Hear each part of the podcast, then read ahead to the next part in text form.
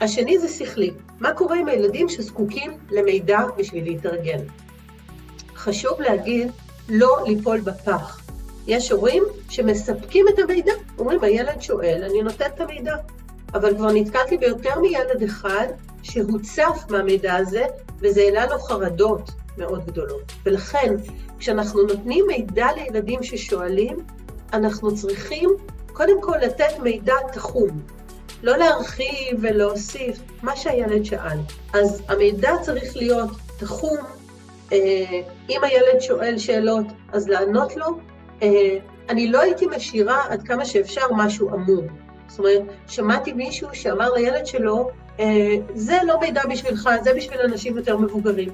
עכשיו, ילד נשאר עם ואקום כזה, ואנחנו לא יודעים מה נכנס לתוך הוואקום. אז להשתדל כן לתת תשובות, במידה שאפשר לתת לילד.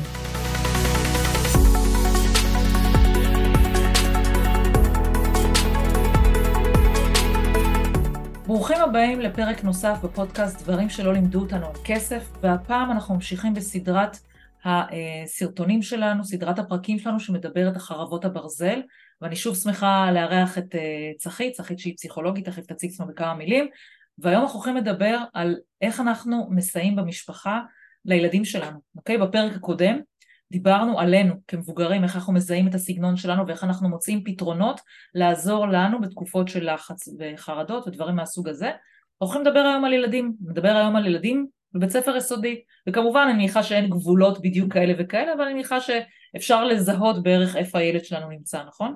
נכון, נכון. צחי בכמה אז... מילים עלייך רק, כי אולי מישהו לא הקשיב לפרק ש...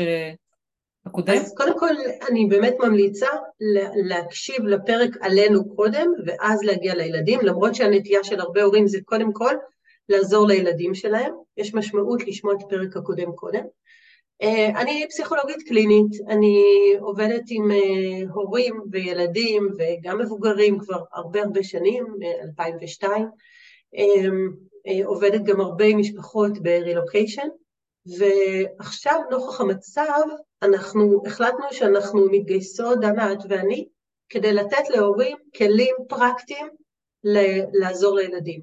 ואת אותו מודל שדיברנו, ש, אה, שמתאים להורים, אנחנו נשתמש באותו מודל לילדים, כי אני חושבת שזה יהפוך להיות משהו זמין באצבעות, משהו שימושי להורים. והמודל שבחרנו לעבוד איתו זה מודל שנקרא גשר מאחד, ראשי תיבות, הומצא על ידי מולי להד, שחי שנים בקריית שמונה תחת קטיושות, ומצא שאנשים מצליחים להתמודד בצורות שונות עם מצבי לחץ, גם מצבי לחץ מתמשכים. אז מה שאנחנו נעשה היום, אנחנו נלמד את המודל ונלמד גם איך ליישם אותו עם הילדים שלנו שהם בגיל בית ספר, בית ספר יסודי. גשר מאחד מדבר על זה שיש שבעה ערוצים שונים, שכל אחד מאיתנו חווה דרך הערוצים האלה לחץ, וכל אחד מהערוצים האלה הוא גם מקור ריפוי לעזור לעצמנו או לעזור לילד לפי הסגנון שלנו. זאת אומרת, הסגנון שבו אנחנו נביע את הלחץ שלנו, זה הסגנון שאנחנו נוכל גם להיעזר בו בצורה הטובה ביותר. ראשי תיבות, גשר מאחד, אנחנו מתחילים עם הראשון.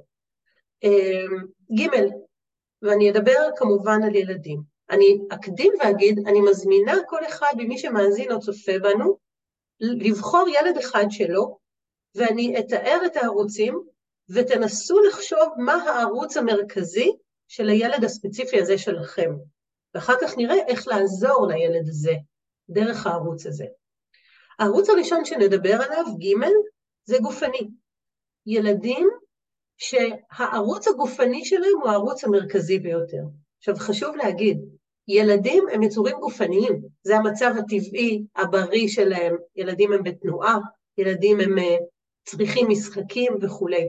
כשאני אומרת גופני, זה ילד שהלחץ מתבטא אצלו בגוף הרבה יותר חזק מאשר ילדים אחרים שאתם מכירים, או הילדים האחרים שלכם. זה ילד שנגיד ישלשל, או יקיא, או לא יצליח להירדם בלילה, או אה, ילד, אם, אם יש לך עוד רעיונות, אה, כמובן, דנה תגידי. כן. ילד שה... ילד שהגוף שלו מדבר מאוד מאוד חזק, ילד שמתחיל להיות חסר שקט באופן קיצוני, או לחליפין ילד שפתאום מכבה את הגוף שלו, שוכב במיטה, לא זז, מסרב לשתף פעולה וכולי. זה ילד שאם הערוץ הגופני שלו, שמה, לשם מתנקז הלחץ, אנחנו נראה מאוחר יותר איך אנחנו דרך הערוץ הגופני הזה עוזרים לילד לצאת מהלחץ. אז, אז יש לי שאלה רגע, לפני שאת ממשיכה לבא. Uh, הרבה אני מניחה הורים uh, בטח גם ירצו לשאול את השאלה הזאת, מה קורה עם ילדים שיש להם למשל ADHD, נגיד ההיפראקטיביות מאוד היפראקטיבית. אז יהיה עוד יותר היפראקטיבי ממה שזה היפראקטיבי ממילא? Uh, יכול להיות מצב שכן, כי ילדים היפראקטיביים מעצם טיבם, הגוף שלהם הוא סוער יותר, יש, אתם יודעים, את ההיפראקטיביים, ויש את הילדים עם הפרעות קשב וריכוז שהם יותר נוטים לחלימה. אבל אם את שאלת על ההיפראקטיביים, אז הגוף שלהם בכל מקרה מדבר אקסטרה, ברמקול גבוה. כל החושים שלהם מרגישים הרבה יותר חזק את הדברים, ובמצבי לחץ עוד הרבה יותר. זאת אומרת, אלה ילדים שלפני כל שאר הילדים הם יעשו ככה, כשהם שומעים uh, אזעקה, הגוף שלהם ייכנס לדריכות, ואנחנו נראה את החושים שלהם uh, מאוד מאוד מגיבים. חתול עובר והם uh, נדרכים, הם מוסכים מכל צליל, הם הרבה יותר קצרים בהתנהגות שלהם, הם מתעצבנים יותר, הם בוכים יותר. נכון, וחשוב שנשים לב לזה, כי אנחנו נוכל לעזור להם דרך הערוץ הזה. אנחנו עוברים לערוץ השני בגשר מאחד השכלי. ילדים שהדרך שלהם להתארגן זה דרך מידע. זה ילדים שיבואו וישאלו אותנו המון המון שאלות. או ייכנסו לגוגל, או ישאלו בקבוצות וואטסאפ. הם ינסו להשיג מידע כי המידע זה מה שמארגן אותם. עם הילדים האלה אנחנו נראה תכף איך אנחנו ממננים את המידע, איך אנחנו מסננים את המידע, כי הוא עלול להיות מאוד הרסני. זה גם יכול להיות שאלות שהילד שואל כל הזמן אותך, כל מיני דברים, תסבירי לי איך זה ככה וככה וכך, כל מיני דברים כאלה?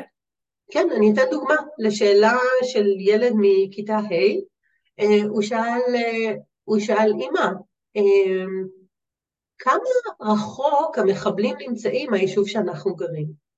וואי. שזאת בעצם שאלה שכאילו מידע של אינפורמציה, אבל זה בעצם מידע שאומר, אני מוגן, אני לא מוגן. או אה, ילד שאמר, אה, אבל אה, אין גדר שמפרידה בין הבית שלנו לבין השדות, אז, אז איך אפשר לדעת שמישהו לא יבוא משם? זה כביכול שאלה אינטלקטואלית, אבל כמובן שזה דרך המידע הוא מנסה להתארגן רגשית ולהירגע. וואו, מה עונים בדבר כזה? את חייבת, אם כבר אמרת דוגמאות האלה, מה את עונה באמת? אני, אותי לא שאלו, אבל מה באמת עונים לדבר כזה?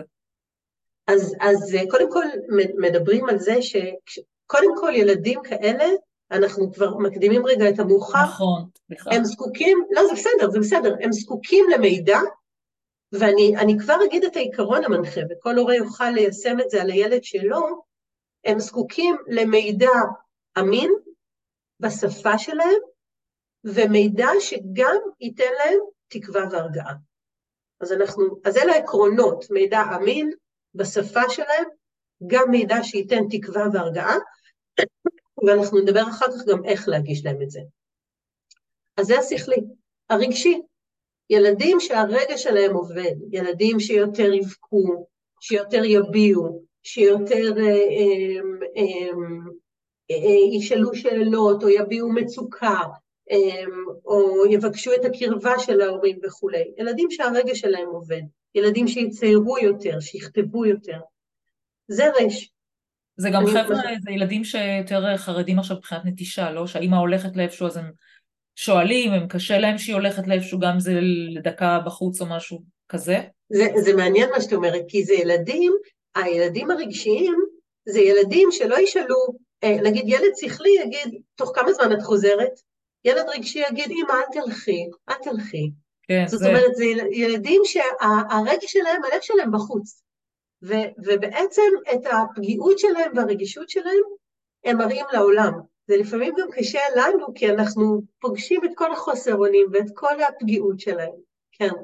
גם קשה לנו, כי לפעמים גם לנו אין את התשובות, וגם אנחנו לפעמים פגועים, וזה צריך לגייס את עצמך את האקסטרה משהו בשביל לבוא ולהגיד לא, לפעמים גם לך מאוד קשה לעשות את זה. נכון, נכון. אנחנו נדבר גם על המוגבלות שלנו, שזה טבעי וזה הגיוני וזה בסדר, והילדים יכולים לראות אותנו. גם הילדים הרגשיים, אם הם רואים שאימא או אבא בוכים, זה בסדר גמור. אם אבא ואימא לא מתפרקים, אלא הם אומרים, כן, אני בוכה עכשיו כי שמעתי משהו עצוב, אבל עוד מעט אני אתאושש ואנחנו נאכל ארוחת ערב. גם לזה יש משמעות, זה נותן לגיטימציה להביע את הרגש ולא להיבהל ממנו, ולא להיות משותק מזה. אז אמרנו ג' גופני, ש' שכלי, ר' רגשי. אני עוברת לערוצים הבאים, מחזירה אתכם, תנסו לזהות איפה הילד הפרטי שלכם. המילה הבאה היא מאחד. מ' זה משפחה. יש ילדים שהרבה מהנחמה שהם ישאבו זה דרך המשפחה. ילדים שיבקשו לישון בחדר של אח שלהם, אה, ילדים שיהיו צמודים אלינו, אה, ילדים שהרבה אה, ינסו לדבר עם בני משפחה, עם בני דודים, עם בני משפחה, שיזמו פנייה לסבא וסבתא. אלה ילדים שמסמנים לנו שהמשפחה היא מקור חשוב עבורם לנחמה. חשוב שנזכור את זה, נראה אחר כך איך מגישים להם את הנחמה. זה א', אמונה. יש ילדים שהאמונה זה משהו שמאוד עוזר להם לחזור ולהתקרקע ולהירגע.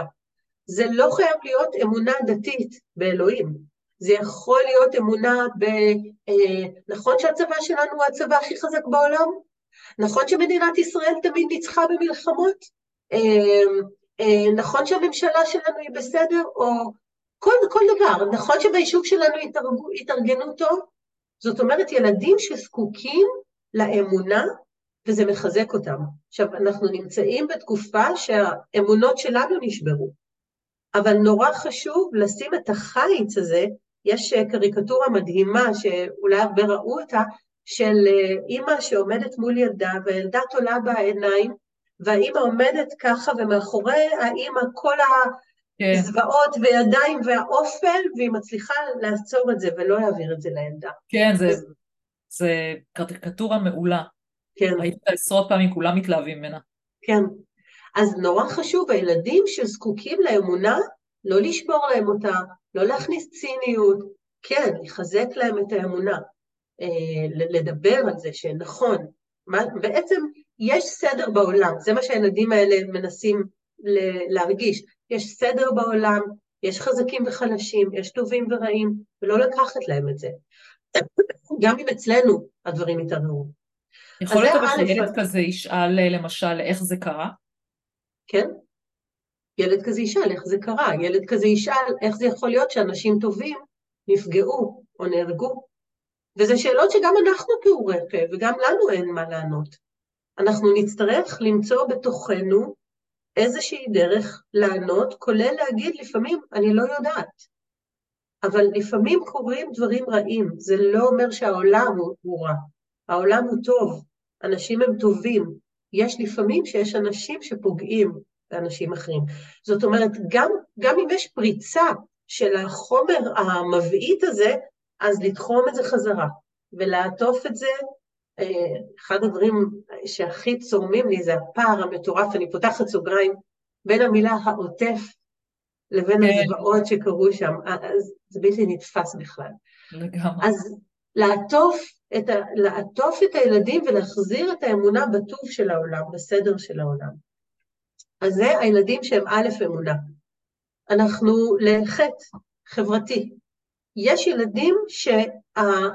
מקור ההתמלאות שלהם זה דרך החברים, או בכלל, הם צריכים אנשים מסביבם, הם פורחים ליד אנשים. אלה ילדים שאם יש חברים אז הם, הם נרגעים, הם ישאלו חברים, הם יפנו לחברים, הם יבקשו להזמין חברים הביתה, הם יבקשו ללכת לחברים. חשוב שנקשיב לזה גם כשאנחנו מרגישים לא בטוחים, או זה לא הזמן עכשיו, מה פתאום עכשיו לשחק? לא, ילדים כאלה רוצים לשחק עם חבר או עם אח שלהם כי זה נותן להם רגיעה. אז נדבר תכף איך לעזור לילדים האלה החברתיים. אגב, וה... אני יכולה להגיד לך, אני לא יודעת למה זה קשור, אבל אני יכולה להגיד לך למשל, הבנות שלי נורא נפתחו חברתית בגלל כל הסיפור הזה, גם בגלל שאנחנו לא נמצאים בבית וצריכים להכיר אנשים חדשים וילדים חדשים, ודווקא מאוד מאוד נפתחו בקטע הזה. אני חושבת שהבנות שלך, שכנראה יש להן גרעין חברתי, יכלו, יכלו להשתמש בו גם בסביבה החדשה שעברתם אליה.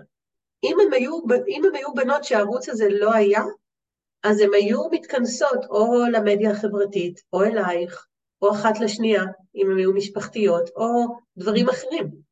אבל כנראה שיש בהם גרעין חי של זה, ואז הם יכלו להפיק מהסביבה שלהם. אז זה החברתי. וד' דמיון. דמיון אלה ילדים שבאינטואיציה מעבירים את עצמם להוויה אחרת ששם יש להם רגיעה.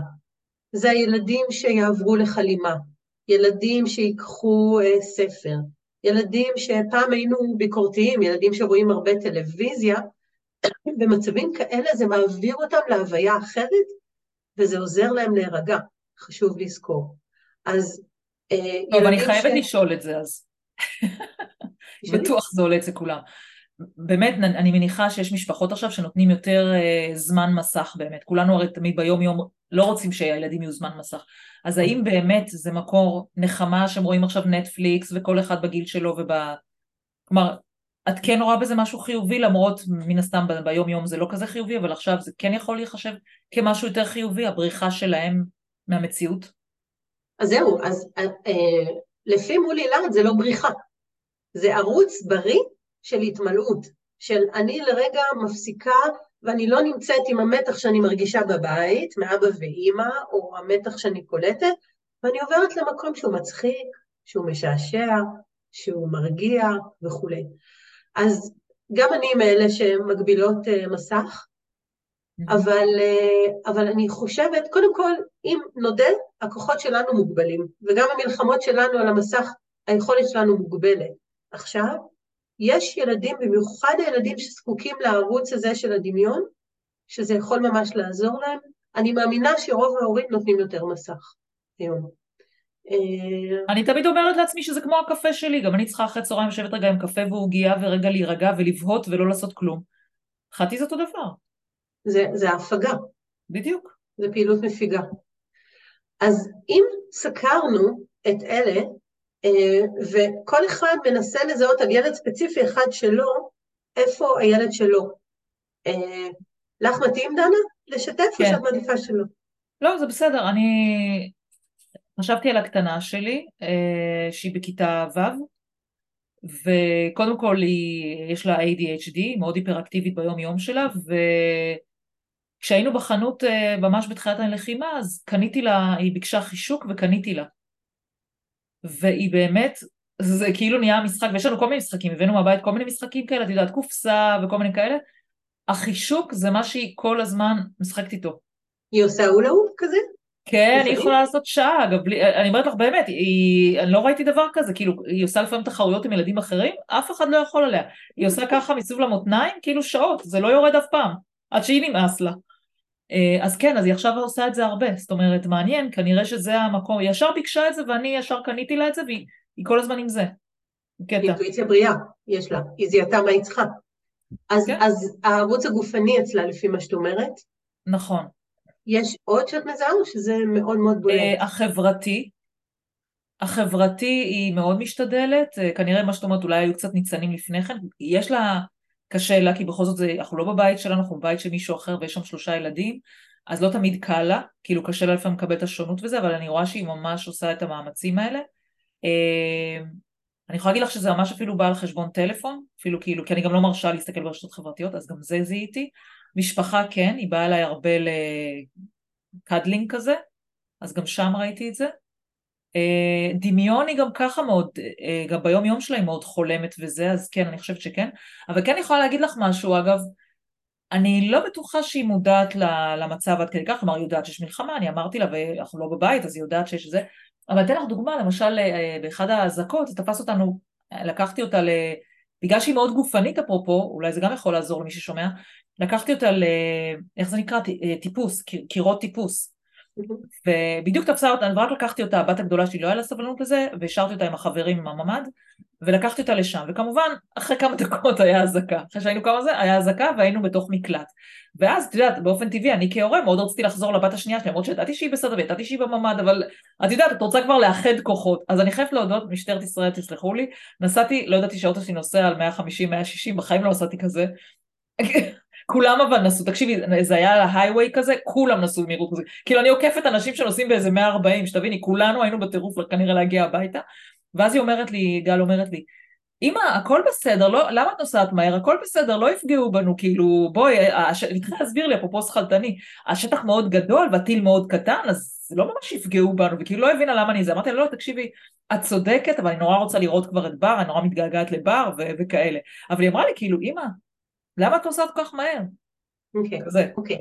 אז מה, מה שאת אומרת זה כמה דברים, את אמרת כמה דברים. קודם כל, ש... חלק מהחוויה של הסכנה, את הצלחת לעצור אצלך וזה לא עבר אליה. ואנחנו עושים הרבה מהסינון הזה וזה נורא נורא משמעותי. זה נורא חשוב לבריאות הנפשית שלהם. אז קודם כל זה נהדר שהיא אמרה את זה.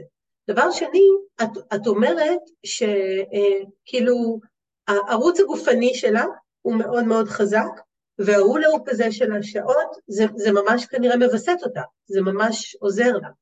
את אמרת הרבה ערוצים, כשאם הייתי אומרת לך, תתמקדי בשניים, מה הכי בולטים אצלה? הגופני, כי אני אומרת לך, היא מאוד uh, רצתה ללכת, עשינו כמה פעמים, כבר הלכנו לקרירות טיפוס. Uh, היא ממש אוהבת את זה, היא ממש טובה בזה, וזה גם מאוד הרגיע אותה, להשתמש בגוף שלה. אז הגופני מאוד מאוד uh, דומיננטי. אני חושבת הגופני בעיקר, וה...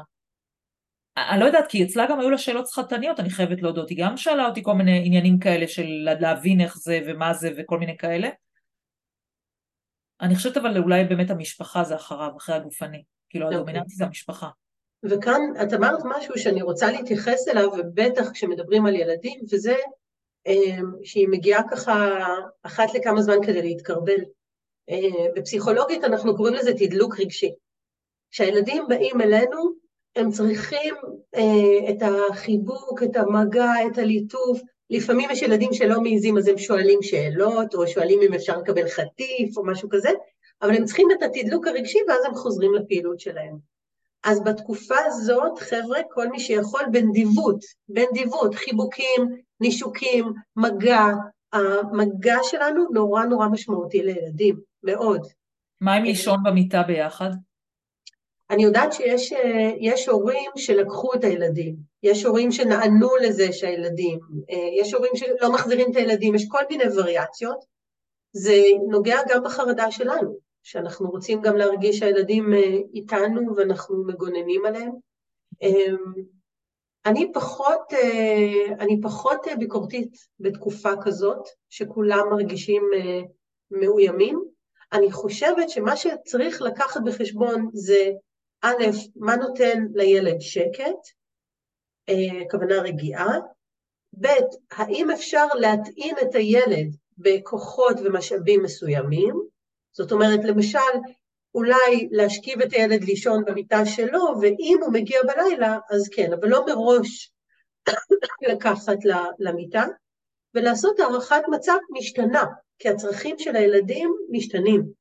כן. אה, אחרי, אחרי לילה עם שתי אזעקות, ילדים מגיבים אחרת, מאשר אחרי שלושה לילות אה, רגועים וכולי. גם אנחנו מגיבים אחרת. אז אני פחות ביקורתית, אני חושבת שצריך להחזיק בראש ככה, א', לתת לילדים ביטחון, ב', לתת לילדים אפשרות להשתמש בכוחות שלהם, לא לקחת להם את, ה, את הכוחות האלה, וג', להחזיק בחשבון שכשנחזור לשגרה, דברים, אנחנו נחזיר דברים לאט לאט לשגרה. לא נשאיר את המצב הקיים. כן, מעולה. אמ, אז בואי, בואי נעבור על הערוצים האלה ונראה איך אפשר לעזור. אז לגבי הגימל גופני, את כבר אמרת, זה בעצם לספק לילד פעילויות גופניות. דרך אגב, אמ, טיפוס הוא מאוד מאוד טוב לילדים שהם היפראקטיביים, או לילדים שיש להם הפרעות קשב, כי הוא מחייב תכנון. זאת אומרת, זה לא רק להפעיל את הגוף, זה מחייב תכנון. ומהבחינה הזאת זה מאוד מאוד טוב, זה מפעיל את שתי העונות של המוח, וזה מחייב תכנון. אז גופני, לתת לילדים פעילויות, רצוי משחקיות, ספורט, ריקוד, תחרויות, כל מיני, זה יכול להיות אה, ים יבשה וזה יכול להיות, אה, אם, זה, אם אתם במקום סגור, וזה יכול להיות תחרות ריצה או לצאת לאופניים עם הילד, או כל דבר שיפעיל את הגוף של הילד, א', זה מתיש אותו וזה עוזר לישון יותר טוב בלילה, ב', ילדים כאלה זקוקים לשחרר את האנדורפינים האלה, כי זה עוזר להם להירגע. אז זה הגופני. תזכירי לי בסוף, נדבר על מה קורה כשהילד שלי גופני, אבל אני בכלל דמיון. אז מה עושים במצב כזה? נדבר על זה. השני זה שכלי. מה קורה עם הילדים שזקוקים למידע בשביל להתארגן? חשוב להגיד, לא ליפול בפח. יש הורים שמספקים את המידע, אומרים, הילד שואל, אני נותן את המידע. אבל כבר נתקלתי ביותר מילד אחד שהוצף מהמידע הזה, וזה העלה לו חרדות מאוד גדולות. ולכן, כשאנחנו נותנים מידע לילדים ששואלים, אנחנו צריכים קודם כל לתת מידע תחום, לא להרחיב ולהוסיף, מה שהילד שאל. דבר שני, אבל אני אשאל אותך רגע לפני שאת ממשיכה, איך, נניח וילד לא שואל, איך אני מציגה לו את המצב? כמובן, בהנחה שאני לא במעגל ראשון, אני לא מעוטף אה, עזה, אלא מישהו אחר, איך את מציגה את המצב? מה בעצם את אומרת שקרה? קודם כל אני משתדלת עד כמה שאפשר להציג את המצב בלשון עבר ולא בלשון הווה, עד כמה שאפשר. זאת אומרת, אמ, אה, אני גם מחפשת את המילים, כמו כולם. לפני אה, כמה זה, שבועיים, בשבת, נכנסו אנשים שרוצים לפגוע בישראלים. הם ירו טילים והם נכנסו ופגעו בכמה אנשים. שמעתי כבר ילד ששאל, הרגו אותם? כן, הרגו כמה אנשים, והיו כמה אנשים שהם לקחו איתם. אני לא משתמשת במילה חטפו, זו מילה שנורא מבהילה ילדים בעיניי. הם לקחו כמה אנשים איתם. עכשיו, אני מזכירה, רק לתת את המידע הזה, זה לא מספיק. אנחנו צריכים לתת מידע מרגיע, ונותן, ונותן עידוד. ולכן להגיד, עכשיו אנחנו עושים מאמצים להחזיר את האנשים שלנו הביתה.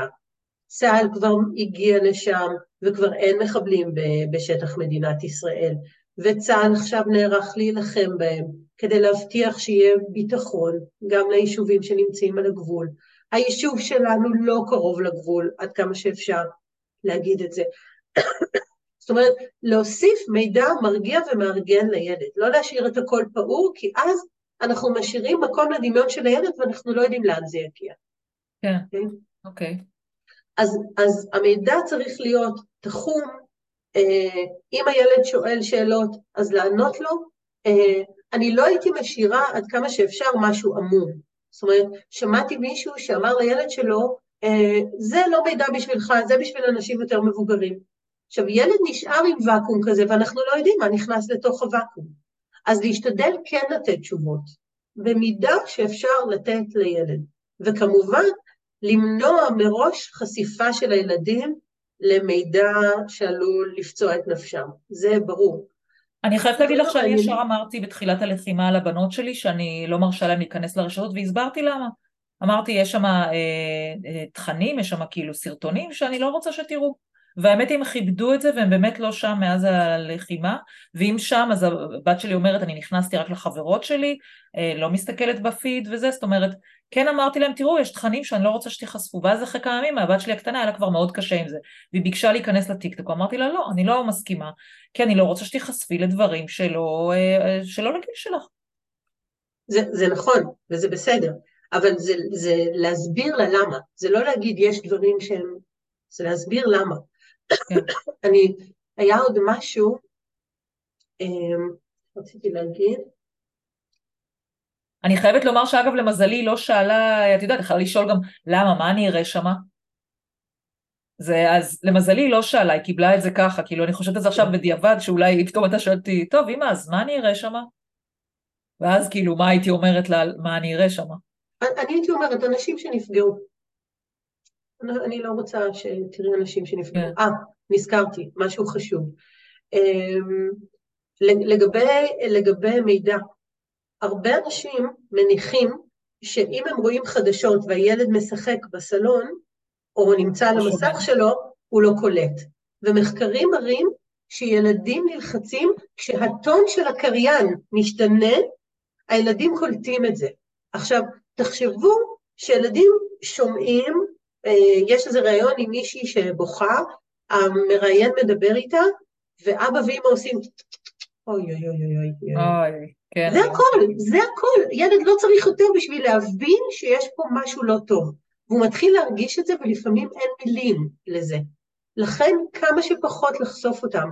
ו, ומי שאומר, מה, אז לא, הילדים לא יהיו חשופים, לא ידעו, כמה שאפשר, שהם לא ידעו. צחית, לא אני חייבת להגיד לך שהבת שלי מאז תקופת הקורונה, אנחנו לא שמים לב, לחדשות נאמרות תמיד בסבר פנים כזה מאוד קשה. גם הקריינים הם גם, זה כזה צבאי כזה, ואני אומרת לך ששלוש שנים אנחנו לא רואים חדשות בבית, אוקיי, אף פעם, אני לא פותחת את החדשות בערב, אוקיי, וגם לפעמים הייתי פותחת, לא עכשיו, אלא בכלל, גם אם הייתה כתבה, לא יודעת מה, על יוון, לא קשור לכלום, לא מפחיד ולא כלום, היא אומרת לי, אמא, אני לא רוצה חדשות. ככה. זה פשוט מדהים, אז מה שאת אומרת, הם קולטים את החדשות, זה משהו כזה רציני, אפילו אם הכתבה היא נחמדה. לא, היא לא מוכנה שאני אראה חדשות, וזה כבר שנים. אז, אז היא כנראה מזהה, והיא גם אומרת את זה, וטוב שהיא עומדת על זה, של מה, מה יוצר לה חרדה. היא אומרת, אמא, את זה לא, את זה לא. נכון. ומבחינה הזאת, גם כשאנחנו רואים חדשות ואנחנו חושבים שהם לא שומעים, קולטים את הטון, קולטים את האווירה, קולטים את הרוח, לשמור על הילדים מזה, לשמור על הילדים מזה. זה השכלי, הערכנו בו. רגשי, ילדים שהרגש שלהם בחוץ, זה ילדים שחשוב מאוד שזה הערוץ שניתן להם. אנחנו נחבק, אנחנו נרגיע, אנחנו, אה, אנחנו נאפשר להם למשל, אה, אם הם רוצים לכתוב או אם הם רוצים לצייר את מה שהם חושבים כפעילות, לשבת עם הילדים ולעשות, לדבר עם הילדים. רצוי בעיניי עד כמה שאפשר לדבר עם הילדים כשהגוף שלנו נותן, לו, נותן נחמה. זה יכול להיות אחד על אחד לפני השינה, כשאנחנו שוכבים איתם או מתקרבלים איתם, זה יכול להיות, אה, זה יכול להיות לשבת בסלון ככה ביחד, טלוויזיה כמובן מכובדת. משהו שאפשר יהיה לתת לילד גם להביע ולשאול כשאנחנו מספקים לו רוגע ונחמה. זה הרגשי. מביא אותך למשפחה, אני רואה שזה קשור ביחד, זה בדיוק מביא אותך למם של המאחד, של המשפחה, זה אותו נכון, דבר, ככה זה... נכון, נכון. ילדים שנעזרים במשפחה, אז באמת, כמו שאמרנו, לזמן את עצמנו, אתם, הרבה פעמים אנחנו מנסים גם לעבוד בבית, גם לשמוע חדשות, גם לתרום ולעזור. אני מאוד מאוד ממליצה אחת לכמה זמן לעשות פוס מכל הפעילות של המבוגרים, להגיע לילדים, הם יכולים להיות שקועים על המסכים שלהם, אבל לעצור, לשאול את הילד מה אתה רואה, אפשר לראות איתך קצת, לשבת איתו, לבקש שיכבד, לדבר קצת על החיים, אפילו להציע תפוח, משהו שינכיח אותנו אצלו, ואחר כך אפשר. ולפעמים זה נראה שהם לא צריכים אותנו, ואם אני באמצע פרק וזה, לא. להנכיח את עצמנו, לא לנג'ס, לא בכוח, אבל להנכיח את עצמנו, זה נורא משמעותי. אז משפחה זה לספק גם משפחה מורחבת. סבא וסבתא, בני דודים, דודים, כל מה שאפשר שיהיה, אנחנו יודעים שככל שילד מרגיש חלק משבט, ככה הוא מרגיש יותר בטוח. יש תחושת שייכות יותר גדולה ותחושת רווחה גבוהה יותר. זה המם של המשפחתי. האלף, אמונה. אה, ילדים שאמרנו, ילדים שהאמונה היא אחד הדברים החזקים, אז למשל ילדים שמדברים על זה שהחיילים הם חזקים והם שומרים עלינו, בואו נכתוב מכתב לחייל, בואו נצייר ציור לחייל, אה, בואו נמציא תפילה לאלוהים, או בואו לפני השינה, בואו בוא נבקש משהו, מה אתה מבקש? או מה נותן לך שקט. אה, כל דבר, ואנחנו גם יכולים להוסיף את שלנו. זאת אומרת, להוסיף דברים של אמונה בסדר של העולם, בארגון של העולם, בטוב של העולם, שיעזור לילד לקבל נחמה. זה האלף. חטא, חברתי. אמ, יש ילדים שמבחינתם להפריד אותם מהחברים שלהם, במיוחד בגיל בית ספר יסודי, במיוחד בכיתות הכיתות הגבוהות של היסודי, אה, זה כאב גדול, ולכן מה שאפשר, אפשר אפילו להזמין חבר ולהיכנס לזום ביחד, שני ילדים ביחד, הם נורא אוהבים את זה. אה, להזמין חברים, ללכת להתארח אצל חברים. אם אפשר ויש איזו הפוגה, להיפגש כמה ילדים בגינה או בגן. כל דבר שיאפשר להם את הביחד הזה ויאפשר להם להתמלא ולמלא את המצברים שלהם דרך הביחד. וגם עוד פעם, אם אנחנו לא נמצאים באזור שלנו, אותו דבר עם ילדים חדשים שהם בעצם יכירו. נכון, נכון. עכשיו, דבר נוסף, תחת העניין החברתי יש את הילד, הילדים החברתיים זקוקים לתפקיד. אם אנחנו נוכל לתת להם תפקיד, הם ירגישו, גם, גם עלינו זה עובד, המבוגרים, אנחנו מרגישים בעלי משמעות. זאת אומרת, ילד כזה, זה ילד שאנחנו נגיד לו, אתה יודע מה? נגיד כשצריך להיכנס לממ"ד, אתה אחראי על, לא יודעת, משהו, אתה אחראי להביא את שני הניידים פנימה, או אתה אחראי להדליק את האור, או כל דבר, אתה אחראי להביא את הכלב פנימה. אבל שהוא ירגיש שהוא נותן למישהו אחר, זה מאוד מגייס כוחות של ילד. עכשיו, יש ילדים שגם uh, עזרו, uh, קיפלו בגדים, מינו צעצועים, או להגיד, בוא עכשיו נעשה, יש ילדים uh, מיישובים שפינו אותם, שצריכים, בוא נעבור על המשחקים, אני עשיתי את זה עם הילדים שלי, בואו נעבור על המשחקים, נראה מה אתם לא משתמשים ונתרום. Mm-hmm. וחשוב עד כמה שאפשר לערב את הילדים, שיקחו את השקית, שיבואו איתנו, שייתנו. זאת אומרת, שזה לא יהיה וירטואלי בשבילם. גם אם אנחנו חוששים לצאת, או מה, שיעשו את הפעילות הזאת, יש לזה המון ערך. Mm-hmm. אז זה בחברתי. וד' דמיון. לגבי דמיון, אם אמרנו שילד מעביר את עצמו להוויה אחרת, אז את הזכרת, אני חושבת קודם, ספרים. קודם כל, לילדים שקוראים, לאפשר, להביא ספרים מהספרייה, להראות להם, לתת להם ספרים. סרטים, אפשר לראות איתם, אפשר לאפשר להם לראות סרטים, לראות מה הם רואים כמובן. אמ, ילדים בגילאים היותר צעירים מאוד מאוד נהנים שאנחנו קוראים להם סיפורים, שהם מתקרבלים בנו, והם אה, בעצם, החוויה של סיפור ביחד עם אימא או עם אבא, היא חוויה של כל החושים. זאת אומרת, אני גם מרגיש את הקרבה וחום הגוף של אימא, אני גם אה, שומע את הקול שלה, אני גם אה, נהנה או צוחק כשאנחנו מספרים משהו. אז גם לספר סיפורים זה לא מיילד את הילדים, זה טוב. אז זהו, אני כבר מרגישה את התחושת אשם שלי, שאני אומרת כל פעם לגל, גל, לכי תקראי, את יודעת לקרוא, לכי תקראי לבד. עכשיו אני אומרת, אוקיי, אוקיי, הבנתי מה שאת אומרת, עדיף שאני, ולו בשביל התחושת ביחד, אני מבינה אותך. תעשי מודל וגם, לא או-או, תעשי מודל וגם, וגם את, את מכניסה משהו שהוא נורא נורא אופייני להורים, ואני רוצה לדבר עליו, וזה אשמה. אמ, כולנו מרגישים אשמים באיזשהו שלב, יותר או פחות, שאנחנו לא עושים מספיק, שאנחנו יכולנו לעשות יותר, למה לא עשינו את זה עם הילדים וכולי. האשמה מלווה, וחשוב מאוד להידבר עם האשמה ולהגיד, עשינו מה שיכולנו. אני בימים הראשונים לא היה לי כוח לאסוף את עצמי ולעשות יותר מדי דברים עם הילדים. זה מה שיכולתי. כשאספתי יותר כוח, הייתי איתם יותר. לכן, כשהאשמה עולה, להידבר איתה, להתיידד איתה, להגיד לה, חמודה, אנחנו פה, את איתנו, אנחנו עושים מה שאנחנו יכולים. לא לתת לאשמה לנהל ולייסר אותנו. לגמרי, לגמרי. אמ, אחד הדברים החשובים עם ילדים, לעזור להם להירגע, וזה יכול להיות או בזמן שקט או לפני השינה, זה נשימות. אני רוצה שנדבר על נשימות עם ילדים, אוקיי? Mm-hmm.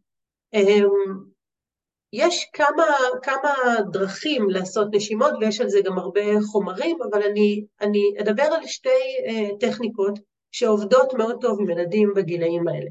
טכניקה אחת זה, אה, טוב, נעשה נשימות ואז נסביר מה קורה כשיש הבדל בין ההורים לילדים. טכניקה אחת של נשימות נקראת הפרח והנר. זה גם משלב את הדמיון של הילדים. אנחנו רוצים...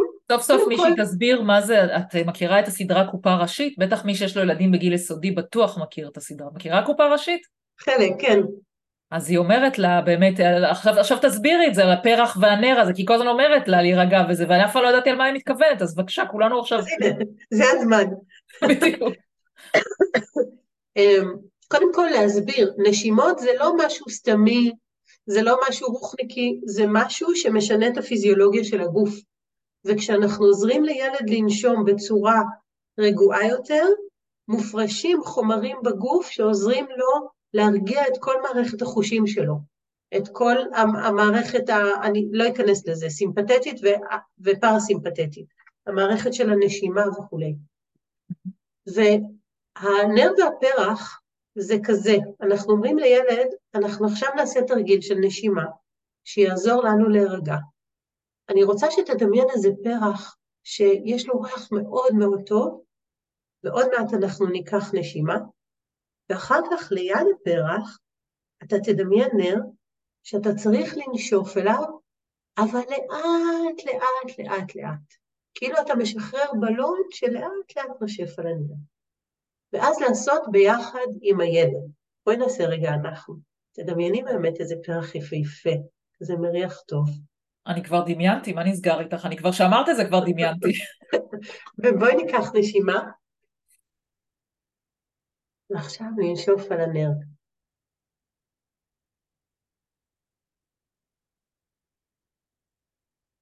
לאט לאט. לא לעשות דפוק כזה שיכבה אותו מהר, אלא שיזיז את השלבת שלו. להבדיל מהיום הולדת, להבדיל שאת מכבה נר של יום הולדת. כן. את רוצה לכבות את כולם, ואת עושה מהר מהר, כי עוד רגע נגמרת לך נשימה, כי יש לך 20 נרות שם בערך. אז אנחנו עושים לאט, לאט, לאט. ולתרגל עם הילד לפחות חמש פעמים ביחד איתנו. יש ילדים שלוקח להם זמן להיכנס לזה, יש ילדים שהנשימה שלהם מאוד קצרה, זה בסדר.